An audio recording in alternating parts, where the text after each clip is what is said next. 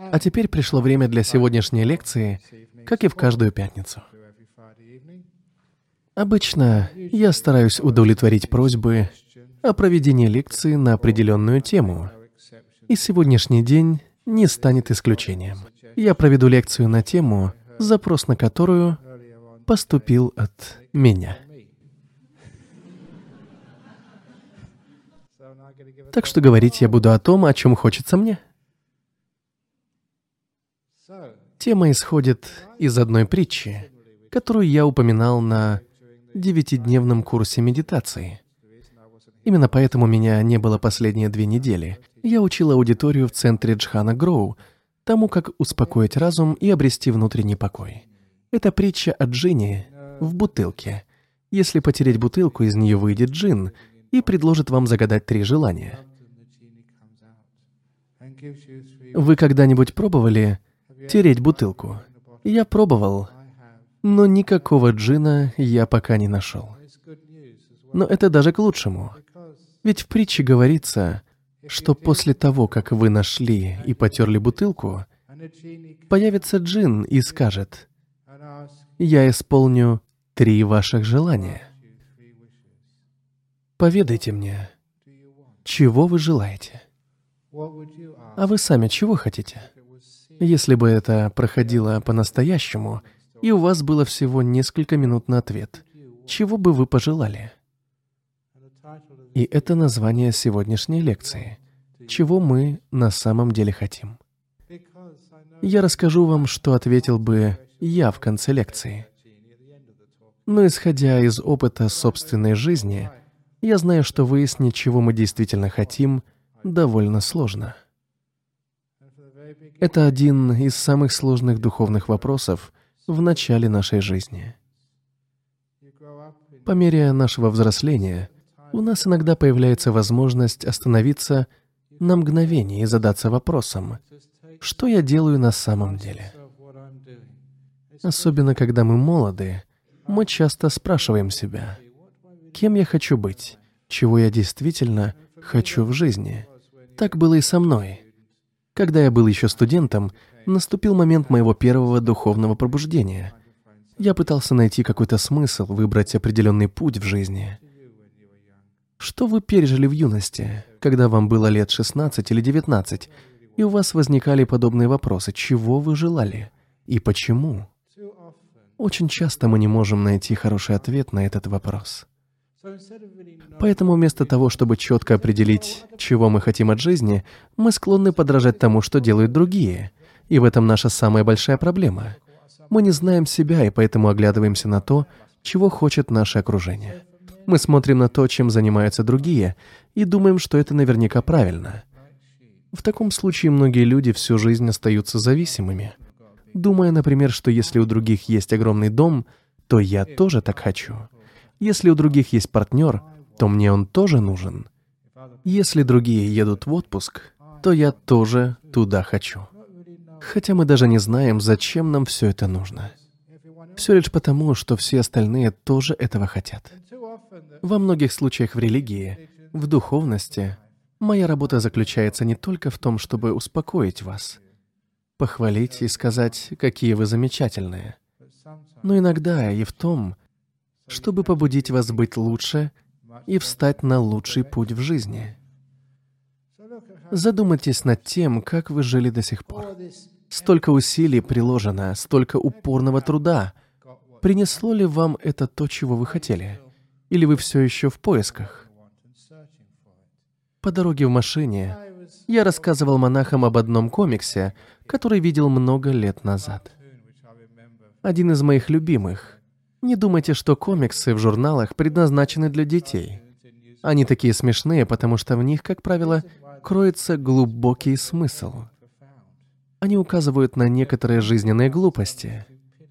В том комиксе была всего одна картинка, и на ней было несколько рядов террасных домов, которые часто встречаются в северной части Англии. Они все одинаковые, однообразные, построенная как под копирку.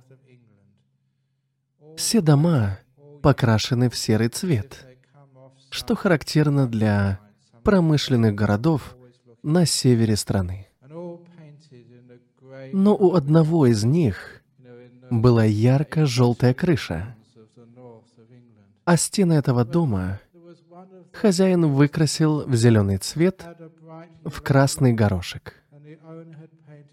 Однако дверь того дома была распахнута, и было видно, как хозяина сопровождали полицейские к патрульной машине. В комиксе говорилось, что быть другим незаконно, идти другим путем неправильно, что нельзя покрасить крышу в желтый цвет, а стены в зеленый, в красный горошек. Комикс иллюстрировал человека, который хотел быть другим, не желая подражать тому, что делали все остальные.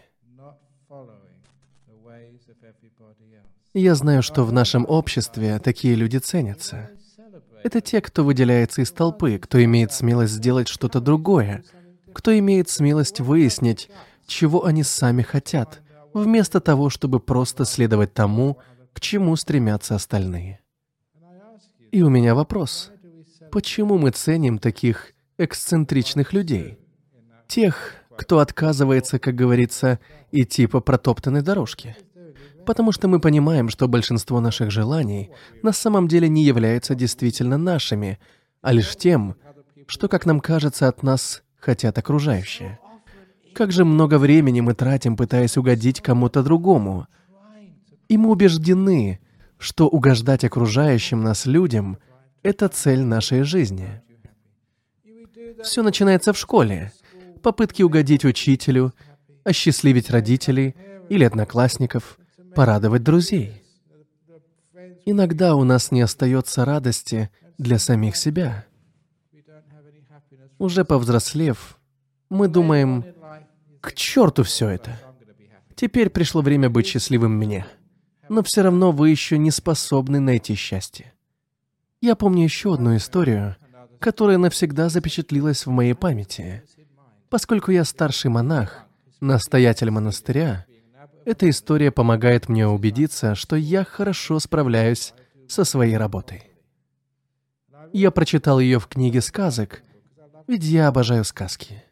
Но это была буддийская книга сказок, ее написал монах, достопочтенный Дхаммика. Он обладал прекрасным чувством юмора, и некоторые истории имели очень глубокий смысл. Эта конкретная сказка была о буддийской монахине. Она жила в небольшой пещере, часто медитировала, была счастлива и довольна своей простой жизнью. Но однажды утром она возвращалась с обхода милостыни. Монахи и монахини утром идут к кругу милостыни со своей чашей и принимают пищу от своих последователей. В этом состоит их пропитание. Это очень простой образ жизни. Когда монахиня вернулась в пещеру после обхода, она обнаружила, что ее одежду погрызла мышь. Поэтому ей пришлось найти кусок ткани, иголку с ниткой и зашить халат. Я тоже помню, как мы часто делали это в Таиланде. Иногда нам приходилось быть очень осторожными. Я помню одного монаха, который повесил свой халат на веревку, пошел в туалет, а в это время его съела корова. Вы должны помнить, что у монахов есть только одна мантия. Они не могут просто пойти в магазин и купить новую. Они должны найти кусок ткани и зашить ее. Итак, монахиня, потратив довольно много времени на штопку халата, вдруг задалась вопросом, а почему бы мне не завести кошку? Кошка, возможно, и не поймает мышь, но, по крайней мере, прогонит ее, или мышь почувствует кошачий запах и сама убежит. Поэтому на следующий день, во время раздачи милостыни, она попросила у кого-то из жителей деревни кошку, чтобы избавиться от мышей, дабы они не портили ее одежду. И тогда они нашли для нее маленькую кошку, и проблемы с мышами закончились. Но кошке нужно было молоко, а монахиня получала от жителей деревни лишь немного еды. Поэтому она снова обратилась к местным жителям с просьбой приносить ей молоко каждое утро во время обхода. Для кошки, не для нее. Ее последователи были очень отзывчивы, поэтому всегда приносили ей немного молока. Но иногда становится неудобно постоянно о чем-нибудь просить, поэтому она решила, что лучше попросить у них корову. Ведь тогда у нее будет свое молоко, и ей не придется все время кого-то беспокоить. Поэтому она попросила одного из последователей, у которого было много коров, дать ей одну, чтобы иметь молоко для кошки и чтобы мыши не портили ее одежду. Жители деревни были очень добрые, как и вы к нам, так что им удалось найти монахине прекрасную корову. Ну и корове, само собой разумеется, тоже нужно есть, поэтому она попросила жителей деревни каждое утро приносить ей немного травы. Но потом она решила, что постоянно просить траву слишком хлопотно. Тогда она спросила, возможно ли выделить небольшое поле для ее коровы. Или чтобы она кормилась на чьем-то лугу. «Хорошо», — сказали ей. Жители деревни были хорошими буддистами, очень щедрыми, Поэтому они выделили ей небольшое поле, где корова могла пастись. Но вы же знаете коров, иногда они могут убегать на чужие поля. Поэтому монахиня подумала, что кто-то должен следить за коровой, чтобы она не заходила на чужие поля. Значит, ей нужен пастух, который бы присматривал за коровой. Если вы были в Шри-Ланке или Таиланде, вы знаете, что в монастырях есть мальчишки, которые помогают монахам и монахиням. Сейчас им даже разрешено остаться в монастыре и присматривать за монахами или монахинями, или коровами, как в этом случае. Или же они могут уйти учиться. У одного из приверженцев был сын, и он подумал, что это будет хорошо и для него, и для монахини. Сын будет проводить время с монахиней, научится чему-то из буддизма, и тогда из него вырастет хороший человек.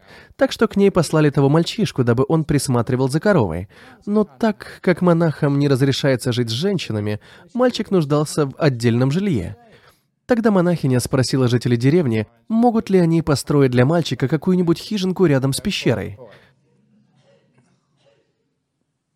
И вот однажды к монахине пришел мужчина и попросил совета по медитации, хотел задать ей несколько вопросов.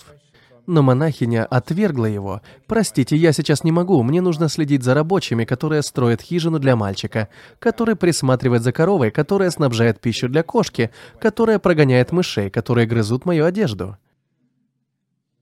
В тот момент она осознала, что совершила ошибку.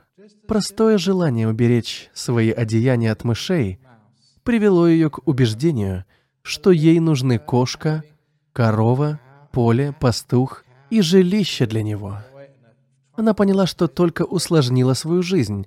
И что же она сделала? Она отправила мальчика домой, вернула корову и поле, даже кошку отдала. А когда вновь появились мыши, она даже обрадовалась. Когда они грызли ее одежду, она просто латала дыры, ведь у нее стало гораздо больше свободного времени, чем когда ей приходилось беспокоиться обо всех этих вещах.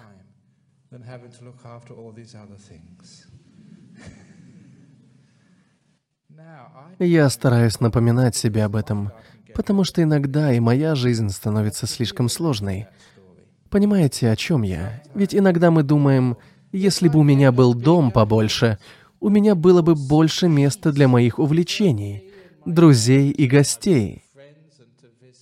Потом вы покупаете дом побольше, но для этого вы берете ипотеку. Вам приходится больше работать, и ваша жизнь складывается точно так же. Вам просто не хватает времени. Чего вы действительно хотите? Монахиня просто хотела немного больше комфорта, больше времени для медитации. Она думала, что с кошкой у нее появится больше свободного времени, но вышло совсем иначе. Чего вы на самом деле желаете в жизни? Вот почему я часто спрашиваю себя, чего я действительно желаю как монах. я открыто это признаю. Знаете, иногда в жизни люди спорят друг с другом. Они хорошие люди, но они ссорятся. Например, семейные пары. Будда говорил в нескольких суттах, что это происходит не только из-за того, что люди хотят, чего им не хватает, но часто и по глупости. Почему вы ссоритесь? Чего вы действительно хотите от своего партнера? Если вы поймете, что вы действительно хотите, у вас будет гораздо меньше споров. Я знаю одну классическую историю, которая демонстрирует, как можно разрешить конфликт. Надеюсь, я не рассказывал ее на прошлой лекции, хотя я не был здесь уже три недели, так что даже если вы ее и слышали, ничего страшного.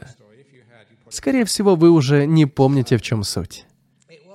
В истории рассказывается о двух сестрах, которые поссорились из-за апельсина. В ней представлен классический пример того, как можно разрешать споры. Итак, две сестры спорили о том, кому из них достанется апельсин. Был всего один. Первая говорит, «Прошлый апельсин съела ты, теперь моя очередь». На что вторая сестра отвечает, «Но тебе ведь доставался апельсин два прошлых раза подряд. Значит, и я съем два апельсина подряд». Они спорили и не могли прийти к согласию, поэтому они пошли на компромисс. Разделили апельсин пополам. Первая девушка взяла свою половину апельсина, очистила кожуру, выбросила ее в мусорное ведро и съела свою часть. Вторая сестра взяла свою половину, очистила ее от кожуры, а мякоть выбросила в мусорное ведро, потому что ей нужна была лишь кожура для того, чтобы испечь торт. Если бы они просто обсудили то, чего каждый из них хочет прежде всего, обошлось бы без конфликта. Вот тебе кожура, а я возьму мякоть. Никаких проблем. А во-вторых, у каждой было бы в два раза больше и кожуры, и мякоти. Многие конфликты происходят из-за того, что люди не слушают друг друга и не знают, чего на самом деле хочет другой. Поэтому, если у вас когда-нибудь возникает спор, не доказывайте, кто прав, а кто виноват. Потому что мой учитель всегда говорил, если кто-то спросил, да, вы правы, но в то же время вы и ошибаетесь. А вы, может, и не ошибаетесь, но вы не правы. Другими словами, вы всегда отчасти правы. Но вы также немного ошибаетесь, потому что не видите общей картины. Вы не интересуетесь тем, чего каждый из вас хочет на самом деле. Если вы выясните, чего вы действительно хотите, многие споры и конфликты просто исчезнут. Когда вы спорите с кем-то, чего вы на самом деле добиваетесь? Во многих случаях дело совсем не в том, чтобы доказать свою правоту. Вы просто хотите, чтобы к вам проявили уважение. Вы хотите, чтобы ваше мнение услышали. Работая в комитете, как у нас в буддийском обществе, я заметил, что если я чувствую, что к моему мнению прислушивается и уважают его, мне потом абсолютно все равно, если я оказываюсь в меньшинстве я легко принимаю решение большинства. Но если меня не слушают и не уважают, какая чушь, не тратьте наше время, это меня разозлит. Поэтому помните, что в любом партнерстве, будь то работа в комитете, в компании, в монастыре или даже в браке, прислушивайтесь друг к другу, старайтесь понять вашего партнера, убедитесь, что он чувствует, что его мнение уважают. Даже если я окажусь в меньшинстве, ничего страшного. По крайней мере, меня выслушали и отнеслись ко мне с уважением. Ведь это именно то, чего мы действительно хотим. Мы хотим, чтобы нас уважали и ценили. Потому что обычно, когда кто-то ругается с нами, грубит или плохо с нами обращается, мы чувствуем себя униженными. Создается впечатление, что нас вообще не уважают. Поэтому я думаю, что то, чего мы действительно хотим в жизни, это чувствовать, что нас уважают, ценят и любят. Следующая история – еще один классический пример того, чего мы действительно хотим. Она отлично подходит под тему. Это прекрасная история, многие из вас ее уже слышали. Я рассказывал ее несколько дней назад в Сингапуре, и она произвела очень хорошее впечатление. Это история о монахе, который жил в монастыре, похожем на этот, только в другой части мира. Однажды ночью, примерно в два или три часа, его разбудил странный шум, который доносился из главного зала монастыря. Он открыл глаза и подумал, должно быть, один из монахов пришел помедитировать рано утром.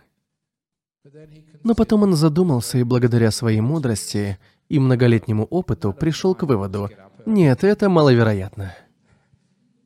Ни один наш монах не встал бы так рано. Так что он поднялся и пошел проверить, что это за шум. И наткнулся на вора. Он увидел грабителя с большим ножом в руке, который пытался открыть ящик для сбора пожертвований. Как только вор увидел монаха, он закричал на него. «Убирайся! Кем ты себя возомнил?» Обожаю, когда во время лекции можно сымитировать грабителя или, по крайней мере, попытаться. Очень забавно притворяться кем-то, кем я не являюсь. А монаху тому подражать очень просто.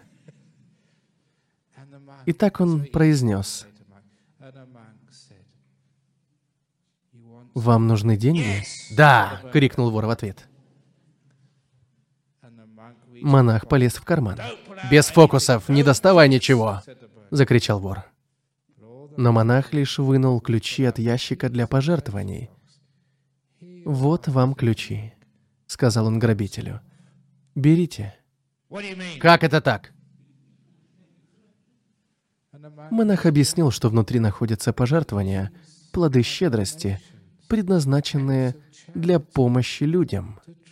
Например, деньги для строительства монастыря, но также и для помощи бедным людям, таким как этот вор. Вы также проявляете щедрость по отношению ко мне.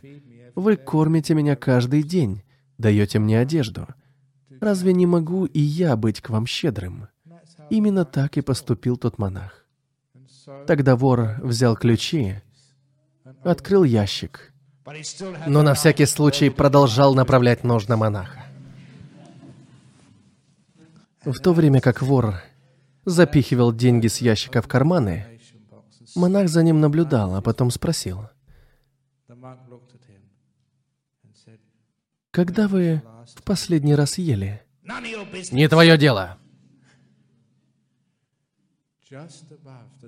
В буфете осталось немного еды после ужина.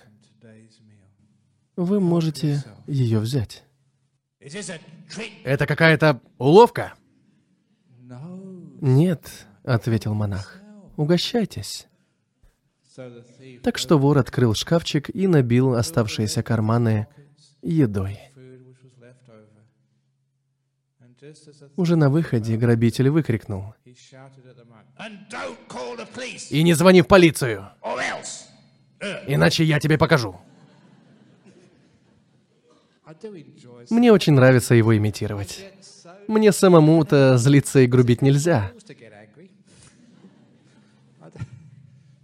В общем, монах сказал ему, «С чего бы мне вызывать полицию? Я сам вам отдал деньги» и еду. Вы ничего не украли. Идите с миром. Всего хорошего. Вор ушел. На следующее утро монах рассказал казначею и членам руководства о своем поступке. И я лишь надеюсь, что если бы я сделал нечто подобное здесь, руководство нашего буддийского сообщества похвалило бы меня за такой замечательный поступок. За то, что наконец-то кто-то применяет буддизм на практике, проявляя доброту и сострадание. Разве не это мы проповедуем? Так почему бы нам самим это не практиковать? Да, монастырь потерял немного денег, но разве не важнее показывать пример сострадания и щедрости? Именно так и поступил монах. Однако через несколько дней монах прочитал в газете, что того вора поймали при проникновении в другой дом. Его приговорили к десяти годам лишения свободы за многочисленные кражи со взломом. Проходили дни, месяцы и годы. И вот спустя десять лет того монаха около двух часов ночи снова что-то разбудило. Он пошел в главный зал, чтобы проверить, что это за шум, и знаете, кого он там нашел? Того самого вора. Снова-таки с ножом в руке, стоящего рядом с ящиком для пожертвований. Грабитель спросил монаха, «Помните меня?» Монах ответил, «Разумеется, я знаю, кто вы. Вот вам ключи, можете сами открыть. А еда сами знаете где». В этот момент вор опустил нож. Он улыбнулся монаху и произнес, «Я пришел не для того, чтобы украсть деньги или еду. Я думал о вас каждый день в течение последних десяти лет, сидя в тюрьме. Вы были единственным, кто отнесся ко мне с добротой, кто хотел мне помочь. Вы даже предложили мне еду, хотя я пришел ограбить ваш монастырь. Я осознал, что в прошлый раз я украл из вашего монастыря не то, что на самом деле представляло ценность. Я вернулся, чтобы снова кое-что украсть. Но не деньги или еду. Я хочу украсть тайну вашей доброты и вашей щедрости. Пожалуйста, научите меня. Возьмите меня в монахи. Разве это не прекрасно? Ему потребовалось 10 лет, чтобы понять, чего он действительно хочет. Он хотел узнать тайну того, как уважать даже того человека, который пришел вас ограбить. Он хотел узнать тайну того, как быть добрым даже к своему врагу, как быть щедрым и уважать других. Таким образом, мужчина осознал, чего он действительно хочет. Иногда мы думаем, что деньги нам могут дать все. Мы надеемся, что они принесут нам славу, материальное благополучие, захватывающее впечатление и различные удовольствия. Но действительно ли это то, чего вы хотите? Мне повезло, потому что я учился в известном университете и встречал людей, которых мы считаем победителями в жизни, элитой, лауреаты Нобелевской премии. Я был знаком с одним профессором, который получил Нобелевскую премию по химии. Даже на ужин с ним ходил. Он был лучшим в своей сфере. А один мой однокурсник был международным игроком в крикет. Играл за Пакистан. Он был непростым игроком. Уже тогда он принимал участие в международных матчах, играл за сборную мира против Англии. Я помню, как иногда ходил смотреть на его матчи. Он играл за сборную университета. Потрясающе управлялся сбитой. И хотя я сам не был большим знатоком крикета, все равно было замечательно наблюдать за игрой такого профессионала. Я был с ним лично знаком. Я знал и общался с настоящими мастерами своего дела — и они никогда не выглядели особо счастливыми. В их жизни чего-то не хватало.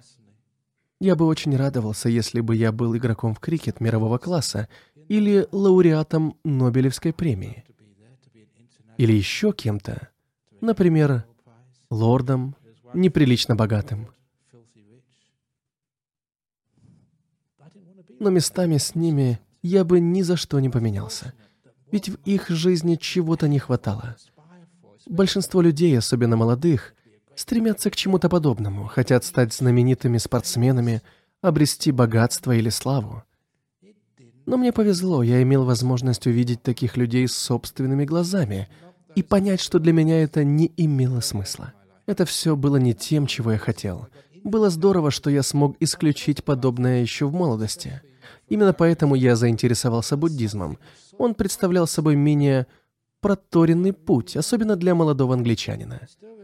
Но это было тем, что давало мне хоть какое-то представление о том, чего я действительно хотел. Я до сих пор помню, как впервые увидел монаха. Я очень хорошо помню этот момент. Это было в зале Вордсворта в Королевском колледже Кембриджа. И даже сейчас тот день так живо мне представляется. Мне было 18 лет, так что прошло 42 года. А я до сих пор все помню. Настолько это на меня повлияло. Почему? У монаха что-то было. Я не мог понять, что именно, но чувствовал, что именно этого я очень хотел.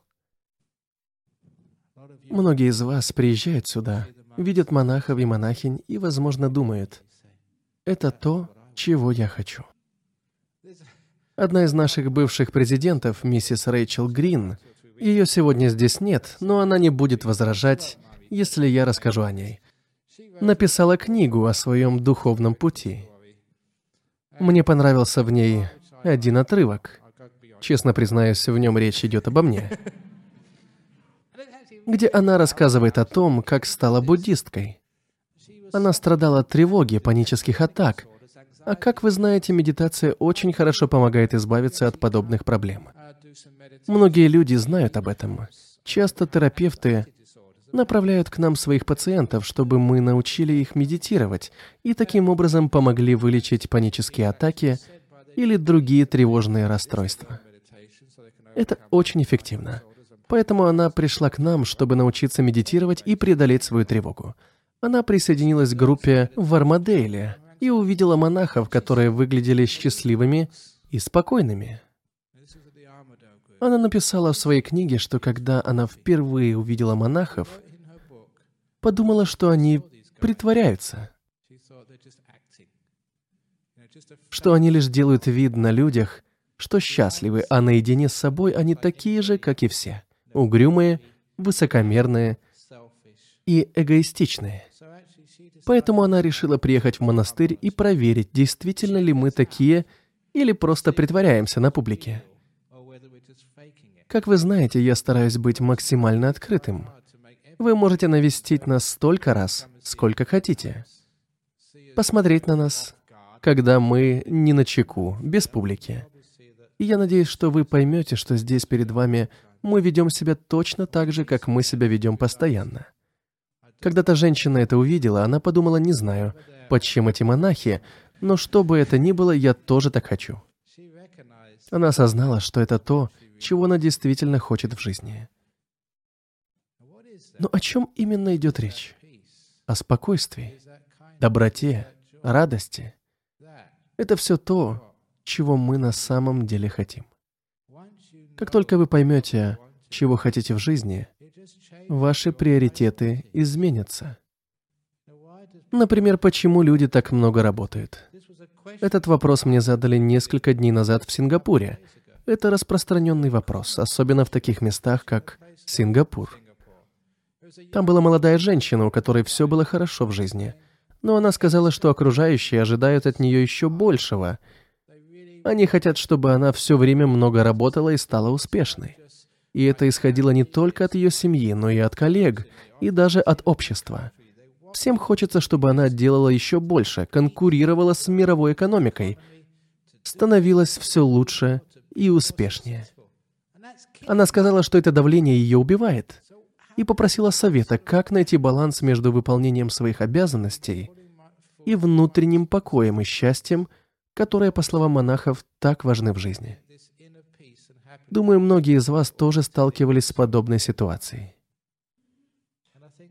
Это дилемма современной жизни.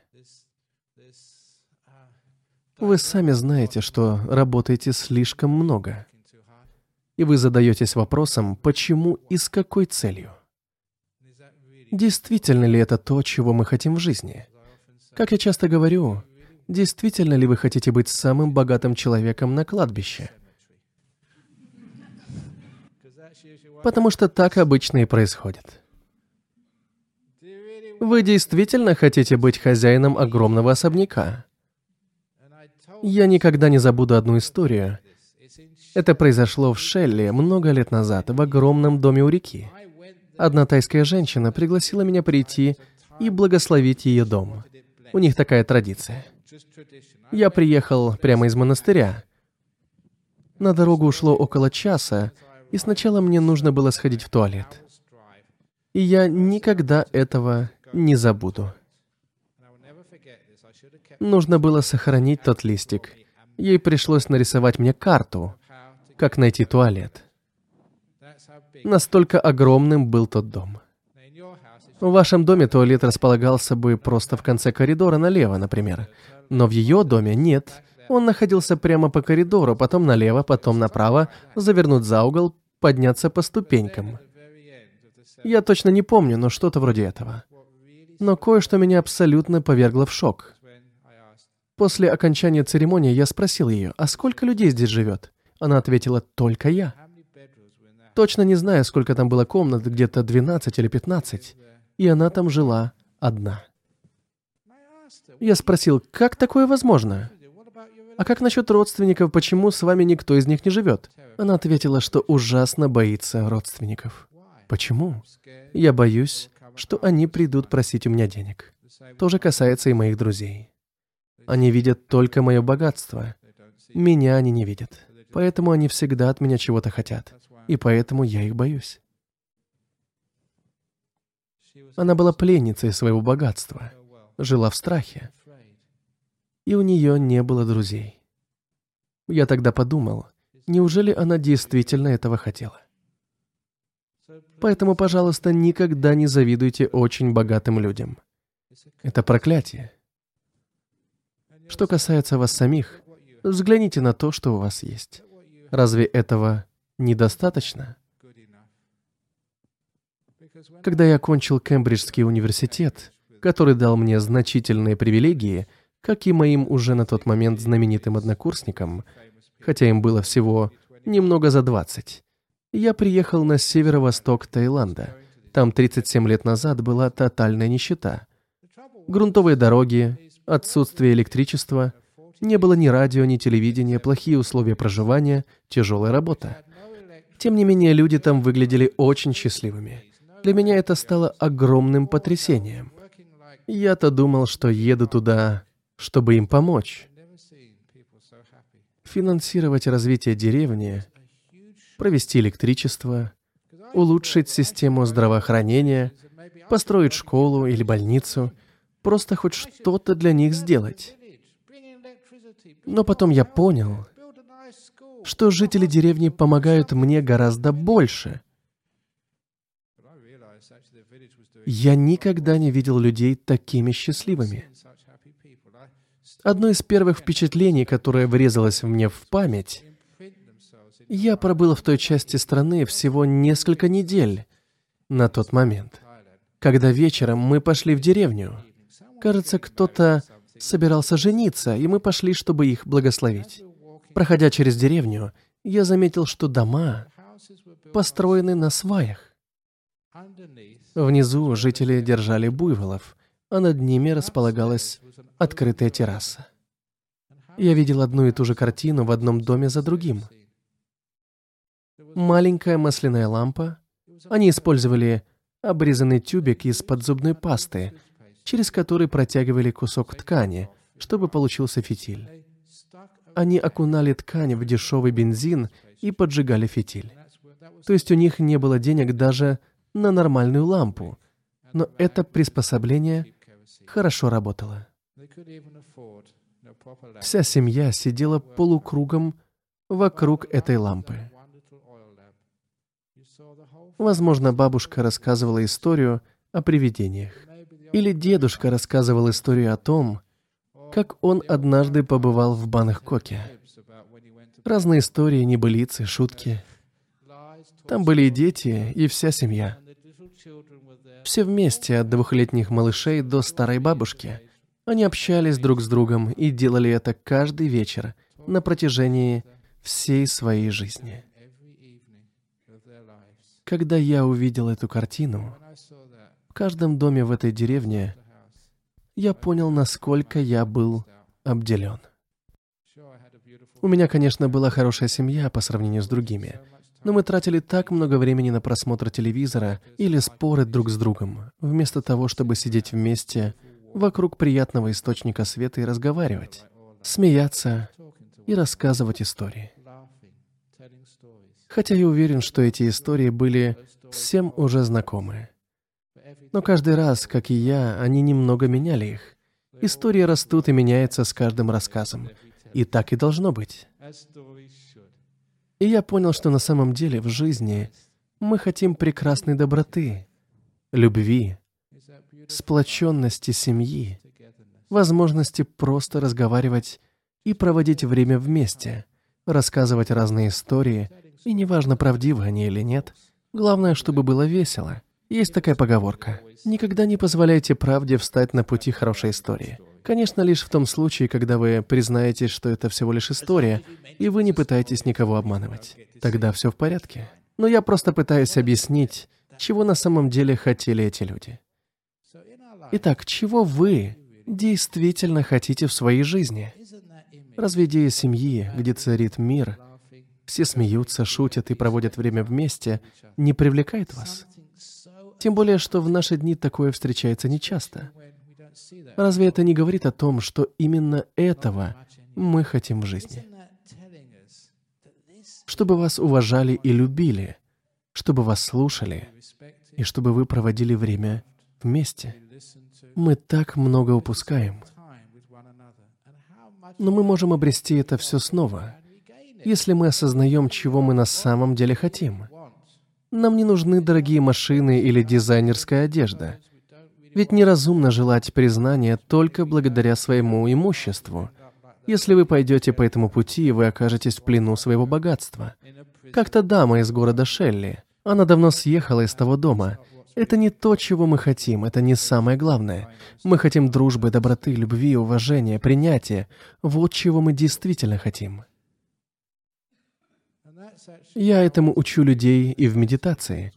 Долгое время практикуя медитацию, я задавался вопросом, чего же я действительно хочу. Я хочу глубокой медитации. Я хочу просветления. Но такой подход принесет вам только разочарование, год за годом. Не стоит идти этим путем. Поэтому те из вас, кто пытается медитировать, и у вас не получается, задайте себе вопрос, чего я на самом деле хочу? Что вам действительно нужно, так это немного покоя, уважения, доброты и немного любви к себе. Вот почему, когда я обучаю медитации, я говорю людям, что если бы я хотел глубокой медитации, просветления или сверхъестественных экстрасенсорных способностей, я бы ничего не добился. Вместо этого я спокойно все принимаю. Я отношусь к себе с добротой и лаской. Я уважаю свой разум. Иногда он где-то блуждает, иногда он уставший. Я много работаю, много путешествую, и иногда уставать абсолютно естественно. Поэтому я осознала, что не хочу ничего, лишь спокойствия, доброты и сострадания к себе. Я хочу быть в мире с самим собой. Разве не этого вы тоже хотите? Если вы зададите себе вопрос, чего я действительно хочу. Многие проблемы в вашей жизни внезапно исчезнут, как по волшебству. Даже когда вы заболеете или состаритесь, чего вы действительно будете хотеть, будучи больными и старыми? Разве большинство больных не хотят, чтобы к ним относились как к людям, а не как к болезни?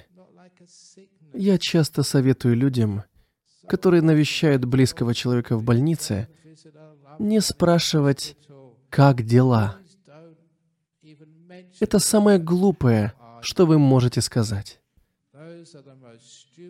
Что значит «как дела»? Человек находится в больнице. Он болен. Никогда не произносите эту фразу. Если бы я лежал в больнице, я уверен, что врачи и медсестры все время бы меня спрашивали, как я себя чувствую. А человек на самом деле хочет услышать что-то дружеское, что он вам интересен. Как ты?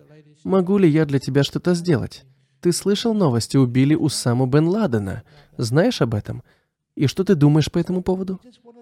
Этот человек может и находится в больнице, но он хочет общаться так, как бы вы общались со здоровым человеком в кафе или дома. Потому что он хочет чувствовать дружбу, чтобы его воспринимали как личность. Поэтому, пожалуйста, если вы идете навестить кого-то в больнице, не разговаривайте с болезнью, говорите с человеком. Это прекрасный совет, потому что я бы хотел того же. Не знаю, бывали ли вы когда-нибудь в больнице, но когда приходят посетители, иногда ты вынужден раз за разом повторять свой диагноз. Врач сказал, что меня могут выписать через три дня, а потом мне предстоит то и то, и то и то. Приходит следующий посетитель, и ты снова, доктор сказал, что меня могут выписать через три дня, и так по кругу. Вам нужно озвучивать все одно и то же. Это может свести вас с ума и ухудшить ваше состояние, так что, пожалуйста, не делайте этого. Разве не здорово, когда ты находишься в больнице, а кто-то относится к тебе как к нормальному человеку, а не к болезни? Потому что именно этого мы на самом деле хотим. Выздороветь замечательно, Но мы хотим, чтобы нас уважали и любили, чтобы видели нашу личность, а не лишь болезни. То же самое происходит, когда кто-то умирает. Он тоже хочет, чтобы его любили и заботились о нем. Если я поправлюсь, отлично, но однажды я все равно умру, и я хочу умереть хорошо. Чего мы действительно хотим в жизни, так это внутреннего покоя, доброты и сострадания. Вот почему так важно понять, что мы действительно хотим в жизни. Так же, как я ответил той женщине, которая спросила, как найти баланс в жизни. Вы можете иметь все, все, что пожелаете, если поймете, что вы на самом деле хотите в жизни. Но многие люди умирают, так и не узнав, чего они действительно хотели. Поэтому задайте себе вопрос здесь и сейчас. Чего я действительно хочу? Если бы Джин выпрыгнул из бутылки после лекции и сказал вам, «Я исполню три ваших желания», какие они? Вы смогли бы ему ответить? Нечто подобное произошло со мной много лет назад. Это еще одна история, которая хорошо вписывается в сегодняшнюю тему. Как вы знаете, монахи живут очень просто.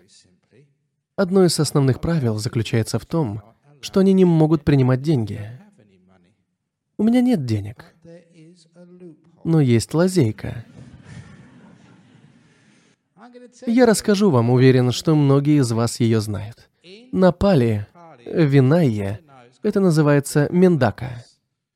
Это означает, что вы не можете дать мне денег, но вы можете сказать мне, «Аджан Брам, вы мне очень помогли. Могу ли я предложить вам какую-нибудь вещь?» В большинстве случаев вам нужно озвучить ее стоимость. Что угодно, чего вам хотелось бы. Я хочу вам дать, например, 50 или 100 долларов. Лично для вас, не для монастыря, не для буддийского общества. Это только на ваши нужды. Что бы лично вы хотели? Я хочу помочь конкретно вам. Я делаю и другие пожертвования монастырю, но это будет только для вас, хорошо? Пожалуйста, никогда больше не предлагайте мне ничего подобного. Это случилось со мной лет 30 назад в Таиланде. Я помог человеку с его проблемой, и он был очень благодарен. Он знал правила, потому что долгое время был буддистом, поэтому он пришел ко мне и сказал, «Могу ли я вам что-то купить? Только для вас, а не для монастыря» на сумму в 100 бат. Тогда, 37 лет назад, это было, наверное, всего 2 или 3 доллара, но для меня это были большие деньги. В тот момент у меня все мысли вылетели из головы, как это обычно бывает. Может быть, я слишком много медитировал, не знаю. Так или иначе, он терял терпение, ему нужно было идти на работу. И у меня возникла идея. Почему бы вам не прийти завтра утром а я тем временем обдумаю, чего хочу. Я все запишу и дам вам список.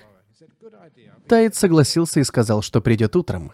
Поэтому вечером после молитвы и медитации я вернулся в комнату, зажег свечу, у нас не было электричества, взял карандаш и бумагу и начал думать, что же мне нужно.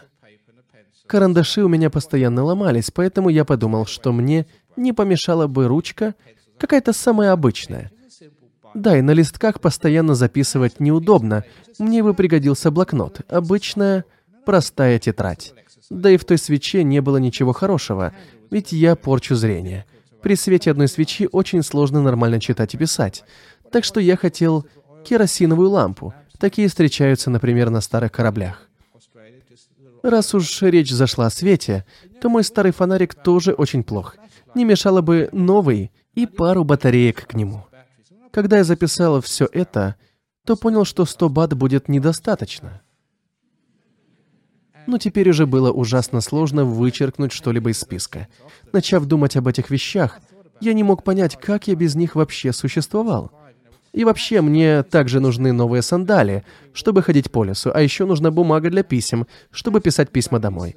Вдруг оказалось, что и тысячи бат было бы недостаточно. Каждая из этих вещей внезапно стала для меня настолько важной, что я не мог вычеркнуть ее из списка. И тут меня осенило. Я понял, что происходит. Я скомкал бумагу и бросил ее в мусорное ведро. На следующее утро пришел тот мужчина, и я его отругал. Никогда больше не делайте этого. Я был таким счастливым монахом, пока вы не предложили мне 100 бат. А теперь у меня появилось так много потребностей. Вот почему монахов нет денег. Если бы вы дали им 100 или 200 долларов, им бы этого было недостаточно. Даже если вы дадите мне 2 миллиона, мне и этого не хватит. Монастырь для монахинь будет стоить гораздо больше 2 миллионов. Где взять еще миллион? Вы видите, что происходит? Желанием нет конца. Стремление к материальным благам не имеет конца. Вот почему вы вынуждены так много работать вплоть до самой смерти. То же касается и ваших пенсионных сбережений, ради которых вы так долго работали. Достаточно ли у вас их? Конечно, нет. Вот почему люди работают даже в 70 лет. Они лгут о своем возрасте и все еще пытаются что-то заработать. Когда же нам, наконец, будет достаточно? Вот почему я говорю, что единственное, чего я хочу, это покой. Быть счастливым. Я живу в пещере, я не лицемер. Я ем то, что вы мне приносите. У меня нет дизайнерской одежды. Для счастья многого не нужно. Все, что вам нужно, это удовлетворенность. Чего я действительно хочу, так это внутреннего покоя, счастья, доброты. На самом деле я живу ради того, чтобы прилететь сюда из Сингапура, прочесть здесь сегодня вечером лекцию, а завтра улететь обратно. Это то, чего я действительно хочу. Я хочу помогать. Я хочу спокойствия. Так я обретаю душевный покой. Я понял это еще когда был очень молод. В молодости, когда я думал о том, чего я хочу от жизни, я выделил две цели. Я хотел обрести внутренний покой, ощущение счастья. Но этого было недостаточно. Я также хотел помогать другим людям — вносить вклад в доброе дело, приносить людям счастье. Это то, чего я хочу. Думаю, за эти годы у меня это неплохо получилось. Я хотел обрести душевный покой и иметь возможность делиться им с другими. А чего бы хотели вы? Если бы к вам прямо сейчас пришел Джин и предложил вам загадать три желания, смогли бы вы ответить ему Спасибо. Но я доволен тем, что у меня есть. Если вы можете это сделать, значит вы понимаете, что такое буддизм. Тогда вы настоящий буддист. Вы понимаете, что удовлетворенность — это самое большое счастье. Довольствование тем, что у вас есть. Я тоже не без греха, как и любой из вас. Но вы хороши такими, какие вы есть. Это мое представление о совершенстве. Всегда можно иметь больше, потреблять больше, но того, что у меня есть, мне вполне достаточно. Это называется быть богатым. Возможно, вы не самый мудрый человек, но вы не самый глупый. Это называется быть умным. Поэтому, если вы поймете, что вы действительно хотите, окажется, что многие из вас уже имеют гораздо больше, чем вы думали вы поймете, что у вас всего достаточно. Сможете ли вы теперь быть удовлетворены? Сможете ли вы сказать этому джину «Спасибо, но предложите желание кому-нибудь другому. У меня есть все, что мне нужно». Это то, что вы действительно хотите, иметь возможность произнести эту фразу. Иметь достаточно понимания внутреннего мира и любви, чтобы быть в состоянии сказать любому джину «Спросите кого-нибудь другого. У меня все хорошо». Именно этого мы хотим. Спасибо за внимание. Хорошо, есть вопросы или комментарии по поводу сегодняшней лекции о том, чего мы на самом деле хотим?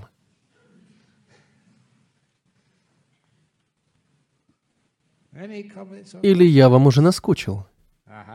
О, да. Эдди, пожалуйста. Хочешь сказать нам что-то из Абидхамы? Ничего себе. Удовлетворенность — это самое большое счастье. Так сказал Будда, а не Абидхама. Здоровье – это самое большое богатство. Да, это значит, что вы потеряете все богатство, потому что все мы к концу жизни теряем здоровье. Это правда. Ни богатство, ни здоровье вы не можете взять с собой. Но удовлетворенность вы можете взять с собой куда угодно. Поэтому, пожалуйста, цените то, что у вас есть. Если вы хотите чего-то большего, вы не можете наслаждаться тем, что у вас уже есть. Подумайте об этом. Если вы хотите чего-то большего, вы не можете наслаждаться тем, что у вас уже есть. Так что проведите эти выходные, радуясь тому, что имеете, вместо того, чтобы желать чего-то большего.